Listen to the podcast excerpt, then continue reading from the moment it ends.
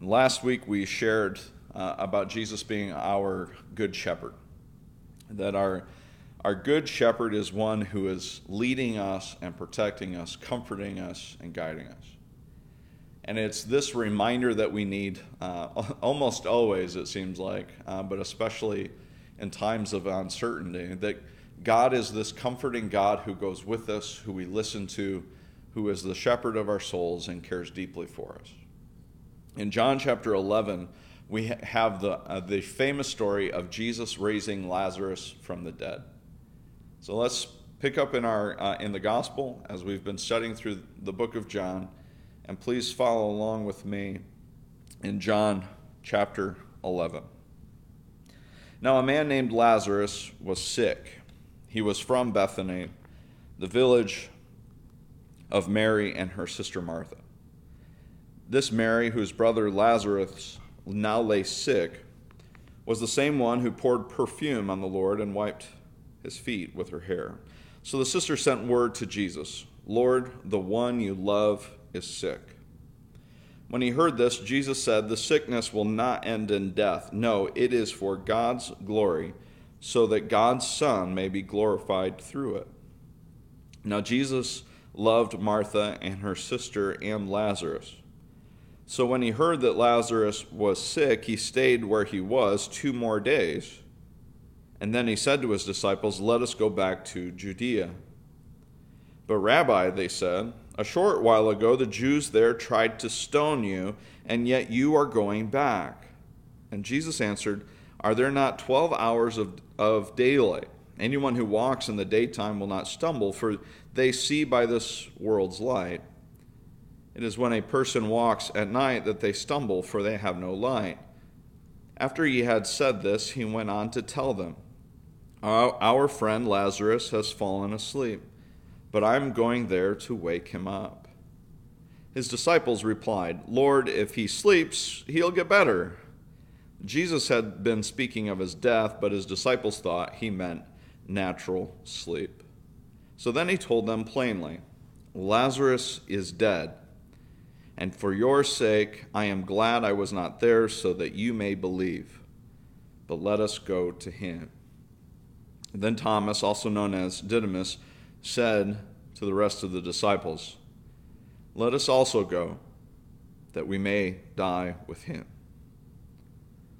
On his arrival, Jesus found that Lazarus had already been in the tomb for four days.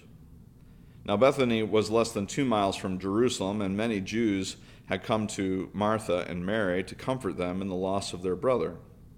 When Martha heard that Jesus was coming, she went out to meet him, but Mary stayed at home. Lord, Martha said to Jesus, if you had been here, my brother would not have died. But I know that even now God will give you whatever you ask. And Jesus said to her, Your brother will rise again. Martha answered, I know he will rise again in the resurrection at the last day. And Jesus said to her, I am the resurrection and the life. The one who believes in me will live even though they die. And whoever lives by believing in me will never die. Do you believe this? Yes, Lord, she replied. I believe that you are the Messiah, the Son of God, who is to come into the world. After she had said this, she went back and called her sister Mary aside. The teacher is here, she said, and he is asking for you. When Mary heard this, she got up quickly and went to him. Now, Jesus had not yet entered the village, but was still at the place where Martha had met him.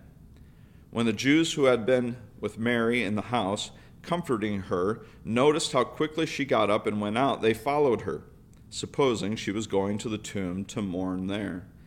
When Mary reached the place where Jesus was and saw him, she fell at his feet and said, Lord, if you had been here, my brother would not have died. When Jesus saw her weeping, and the Jews who had come along with her also weeping, he was deeply moved in spirit and troubled. Where have you laid him? he asked. Come and see, Lord, they replied. And Jesus wept. Then, then the Jews said, See how he loved him. But some of them said, Could not he who opened the eyes of the blind man have kept this man from dying? Jesus, once more deeply moved, came to the tomb. It was a cave with a stone laid across the entrance. Take away the stone, he said. But Lord, said Martha, the sister of the dead man, by this time there is a bad odor, for he has been there for four days. Then Jesus said, Did I not tell you that if you believe, you will see the glory of God. So they took away the stone. Then Jesus looked up and he said, Father, I thank you that you have heard me. I knew that you always hear me, but I said this for the benefit of the people standing here, that they may believe that you sent me.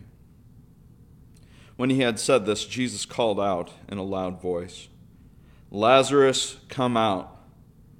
And the dead man came out, his hands and his feet wrapped with strips of linen and a cloth around his face. And Jesus said to them, Take off the grave clothes and let him go.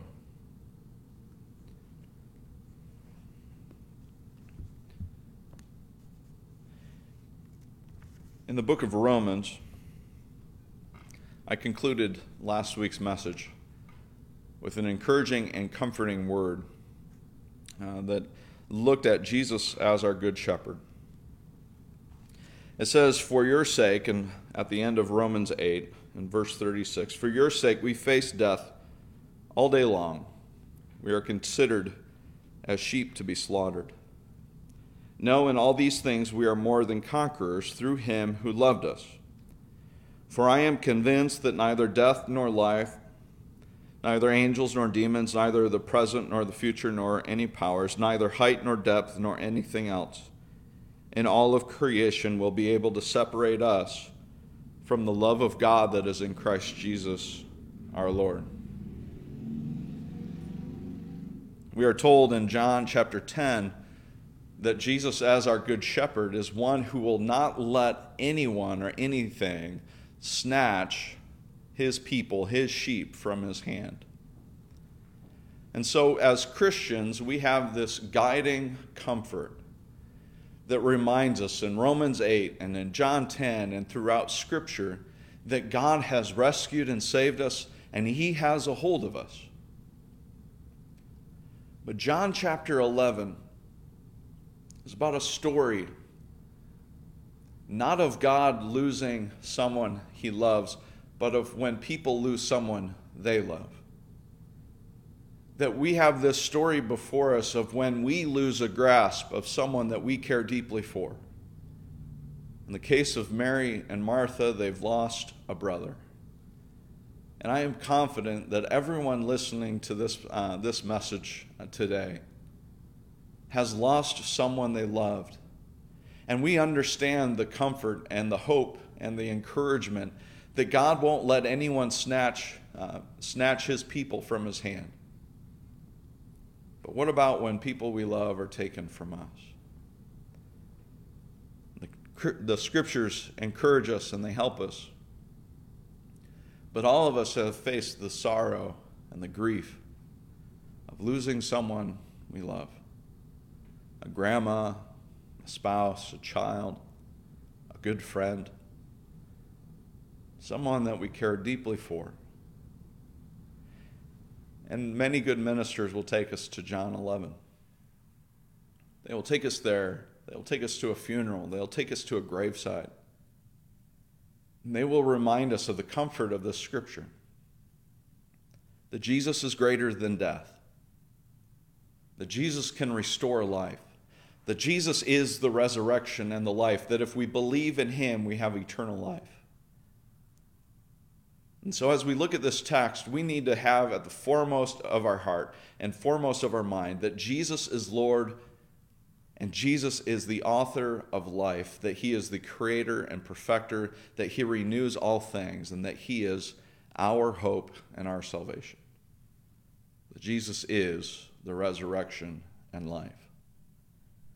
But if you are like me, there are a couple of things in this text that sort of stand out. The first is that this is, you know, this is that great passage where if you're at uh, Bible camp and they want you to memorize a scripture, you always thank God when they, they throw in Jesus wept. Those were the only points I ever got at Bible memory camp. And so I, you know, it was only worth one point, but at least I got the one. And then there's the great passage where uh, they they are talking about Lazarus being in there for four days, and by this time there'd be a great odor. Well, in King James version, it says he stinketh, and that's you know that's the only King James uh, version of Scripture I have memorized in anything that he stinketh. Uh, but all of those things aside, this text challenges us, and and I think has a great encouragement. And this morning, uh, today, as you hear this, I hope that you will see yourself within this story. I think John has written it in a way that we can identify with everyone involved, with the grief and sadness that we all face. And when you look, when you look at the reaction of both Mary and Martha, they both interact with Jesus at separate times in the story. And they both present to Jesus the same sort of question, and even the crowd also presents the same sort of narrative. That if Jesus were there, if only Jesus were present, then he would have done something about this. He could have kept him from dying. And so, so Martha and Mary and even the crowd say, the one that healed the blind, couldn't he have also healed this man from his sickness? And what we get from Jesus is not a hurried rush to come and take care of the problem before it, it resulted in death. Jesus waits. He waits. And he says the point of all of this is going to be that God will get glory. And I don't know about you, but waiting for God to react so that God gets glory, that waiting time is the hardest time of anyone's life this waiting for Jesus to show up, this waiting for God to answer our prayers, this waiting for God to answer our prayers in the way that we want God to answer them. We are not very patient.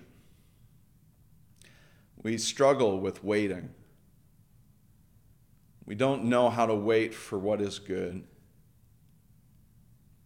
And our life has been this continual reminder day after day, week after week, month after month. We are to wait upon the Lord. We are to wait on Him to respond and make things new and, and make the world right. Jesus, He waits because He wants to give God glory, that people would believe that Jesus was sent from God. And so Jesus is going to make perhaps his most important point about his identity and the power of God that he would bring his friend back to life, that Jesus is greater than death, that Jesus is greater than sin, that God has the power to make things new. And so, what we have found to be true in our life, we know this over and over again that that the greater the tragedy, the greater the sadness, that when God makes things right, the greater his glory will be. The greater our praise will be when God relieves us of our sadness, relieves us of our grief, and we see his goodness, we will praise him all the more. Mary and Martha, they say, Jesus, if only you were here. If only you had been here, this could have been prevented. I feel like 2020 has been a really long uh, period of us just sort of saying, if only God, if only God would make this right. If only God would answer my prayers the way I want Him to answer them. If only God would show up. If only God would do what I know He's capable of doing. And every step of the way, I've been asking God, would you show up? Would you respond? Would you do what I know you're capable of doing? And if I'm honest, he hasn't answered prayers the way I've wanted him to answer them. If I'm honest, I have been broken and hurting because I feel like I'm right there in lockstep with Mary and Martha, and I look at the world and I look at my church family, and I just wonder, God, when will you make things right again? I walked over to the building today and it's lonely. It's lonely to be here without you.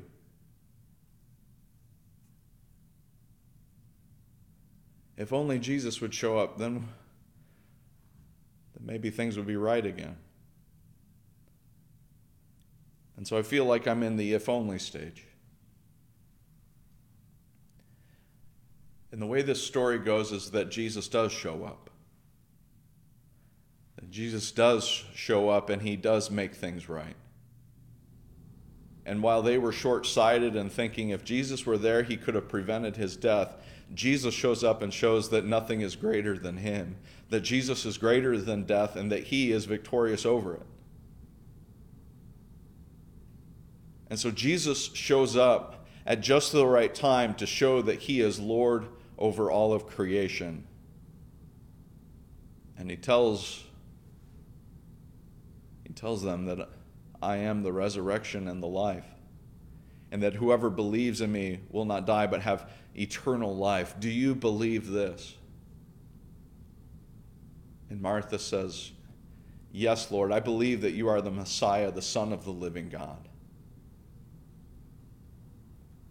This is our response. That in the face of the greatest of tragedy and the hardship and, and anger and frustration and grief, that all of the emotion and all of the emptiness and all of the brokenness that we face, there is an answer. And we spend so much time saying, if only. And what John wants to see that it's only Jesus.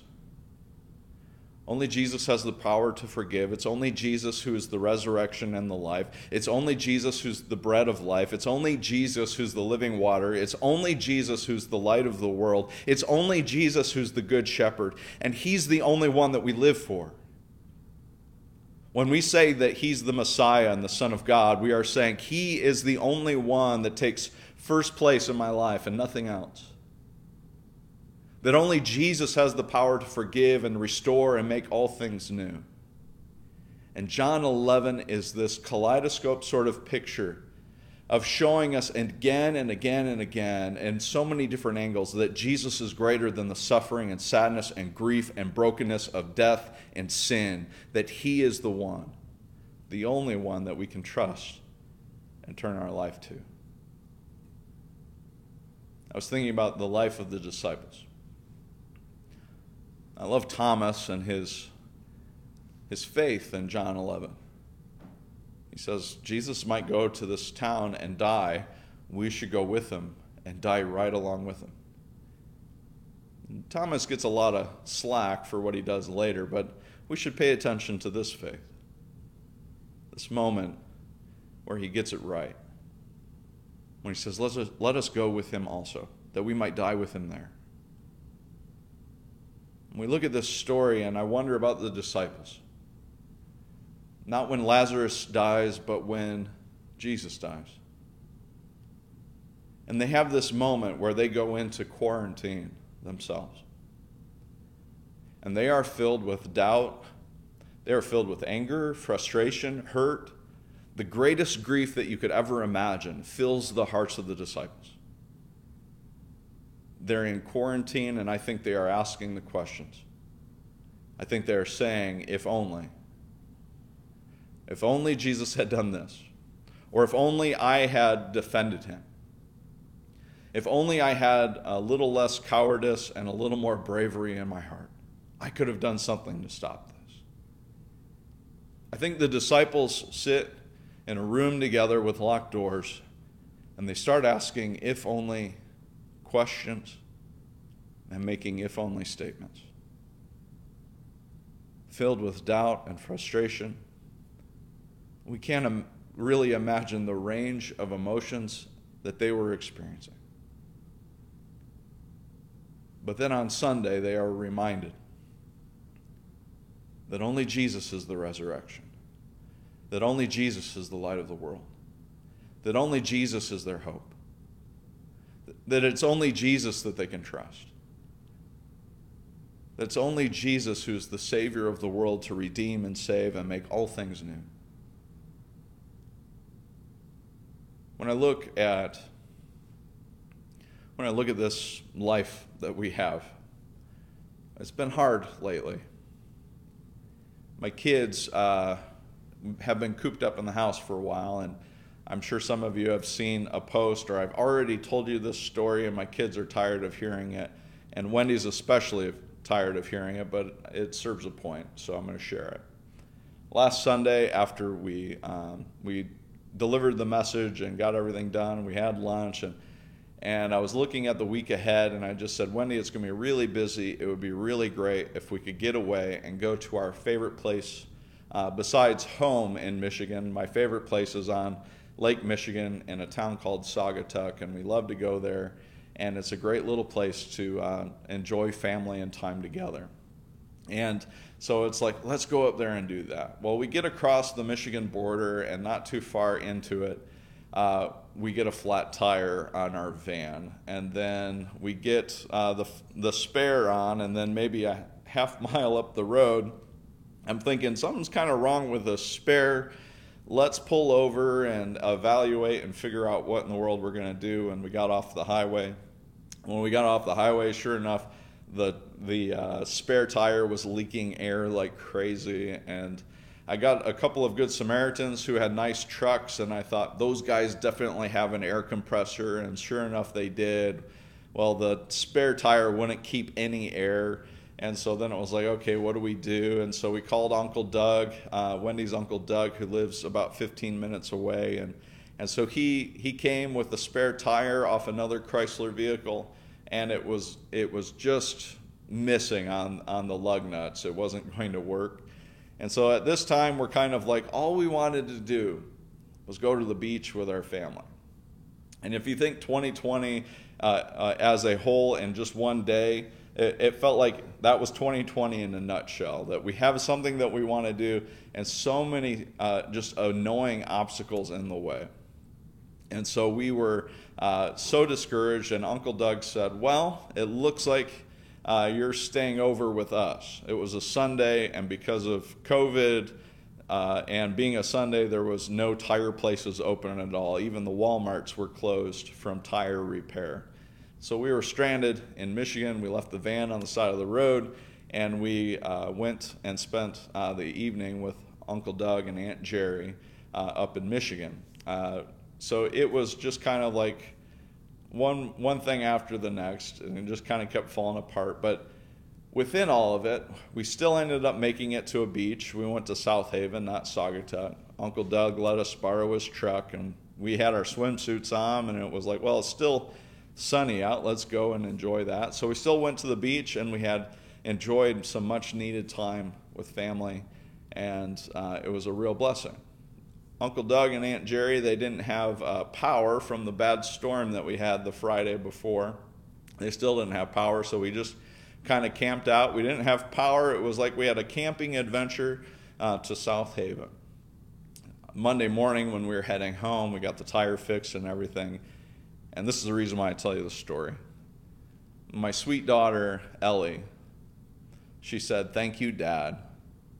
Thank you, Dad, for the early birthday present. Now, Ellie's birthday is tomorrow.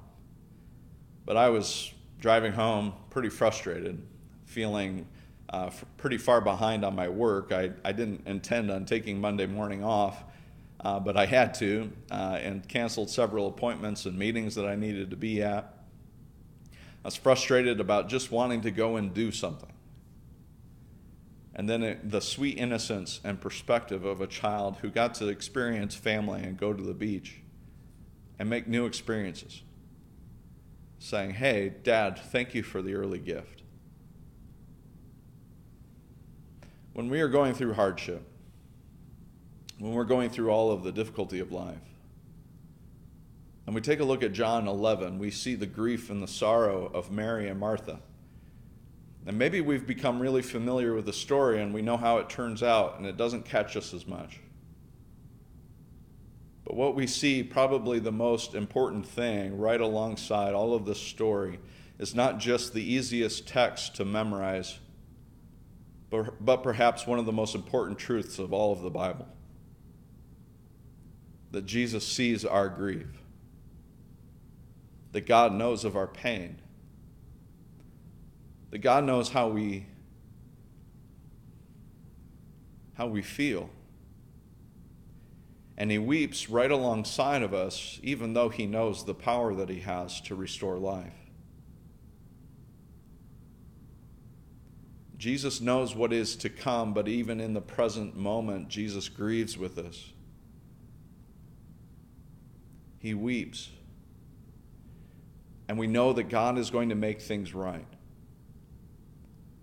And one day, like the innocence of my child, we will be able to say to our Father, Thank you for seeing us through. And thank you for the gift of life. Thank you for leading us through all of the pain. Thank you for caring for us. Thank you for being present with us. Thank you for knowing how it feels and walking right alongside us. Thank you for being present with us giving us life. He's right there with us.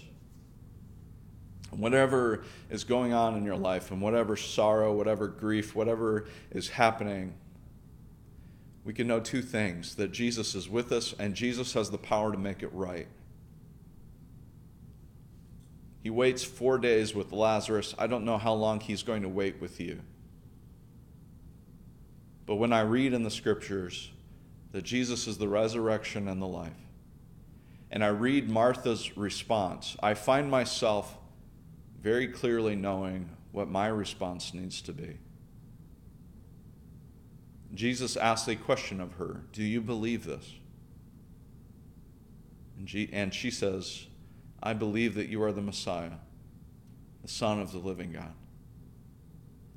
When we confess Jesus as Christians, there are many steps in the journey in forming us. But foremost, I believe it is a response to this Who do we believe Jesus to be? Do you believe Jesus is the Messiah, the Son of God? And if you believe that, then it's only Jesus. It's only Him who gets to reside in your heart. It's only Jesus who you live for. It's only Jesus who you trust. It's only Jesus who you can hope in. It's only Jesus. And if you're like me, you've struggled with that. You've struggled with placing Him first. And we look at the world and we look at what's going on around us and we look at all of the things that we want to control but we can't control. And it's this really hard struggle to say, I trust only in Jesus. Because if I'm honest, I want to say that I have trusted in money, that I've trusted in things that would protect me and insulate me, I, that I've trusted in my own pride and ego, that I've trusted only in myself. in John chapter 11 is this reminder and encouragement that it needs to be only about Jesus. And it's not about who holds the highest office in our land, but it's who holds the highest office in our hearts. That Jesus would be Lord that he would be your Savior, that he would be your King, that he would be the Messiah, that it's only Jesus and nothing else. So I invite you to take a careful examination, as I also have to take a careful examination, and answer a very simple but very important question Do you believe that Jesus is the Messiah? Do you believe that He is the one you can trust, who walks with you, who cares deeply for you? Do you believe him to be the bread of life and the living water, the light of the world, and the good shepherd of your soul? Will you listen to him? And will you follow him? Do you believe that Jesus is Lord? And if you do, if it's true, then, friends, we know that He is the resurrection and the life. And while we have people in our life that we love dearly who get taken from us, we know that they are not taken from Jesus. That nothing will separate us from the love of God through Christ. May these words find comfort in your soul today to know that Jesus is Lord, that He is greater than sin and death, that He has forgiven you, and you have life in His family. Will you please pray with me? Heavenly Father, we love you. We thank you for the hope of salvation and life in your Son, Jesus Christ. That today we would know quite truly that you are greater than death, that you are greater than suffering, that you're greater than the problems that we are facing in today's world, knowing, God, that you are faithful and present and here in your spirit. So, God, we repent of all of the times that we have thought that we are in control and that Jesus wasn't in first place in our hearts and our lives, that Jesus wasn't the focus of our minds, that our, our mind was not on your kingdom but on our own. So we ask God to have you please restore us to you and restore our minds and our hearts. That if we are in the midst of grief and sadness, if we are saying things like, if only you would have done this, or oh, if only you would do this, where our doubts and our frustrations are having its way on our hearts and our minds, God, you would help us to not say if only, but only Jesus. Reminding ourselves of the hope that we have in you, reminding ourselves of the glory that's to come, that all creation will shout that Jesus is Lord. Every knee will bow and confess the Lordship of Christ. That there is a glory coming that we know nothing about. We have only tasted a glimpse of it. God, to know that you will make all things new, that you will wipe every tear from our eyes, that all of the grief and all of the sadness, all of the sorrow, all of the sin, all of the death will be done away with, and we will have the joy of Jesus, the joy of your presence, the glory of your splendor around us. We will shout with all of creation, Holy, holy, holy is the Lord God Almighty, we will praise you. And we know that the praise will come. And so let us praise you now. Stir in our hearts, God, a love for you and a love for others.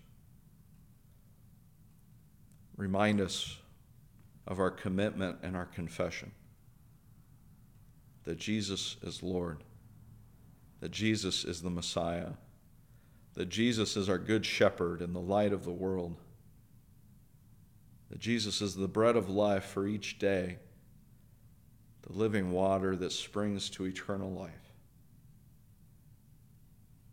Let our lives be only for Jesus, and only with Jesus, and only under Jesus, and only in Him. We love you. And we thank you for sending your Son to seek and save the lost, that we might have a kingdom where we have life and hope, new relationships and forgiveness. We thank you and we praise you. Guide us and comfort us. Lead us, Lord, the shepherd of our souls. In Jesus' name. Amen. If you've never confessed Jesus as your Messiah, that's the first step in a long journey of discovering that there is life and hope and salvation in Him. We would love to walk with you. We want to do that face to face, but for now, it might just be over the telephone. It might just be through some other form of technology or whatever. But we want to be with you and help you to know what we've believed in our hearts to be true. And sometimes we forget, and sometimes we mess up. But we want everyone to know that Jesus is the way, the truth, and the life, that He is the Messiah, that He's greater than death, and He's greater than all of the trouble that we face, that it's only Jesus who we live for. May God bless you and keep you and shine his face upon you. And until we meet again, may you have his comfort and peace in knowing that Jesus is Lord and that he died for you. And God so loved the world that he sent his one and only Son, that whoever believes in him will not perish, but have everlasting life. May that comfort you today. God bless.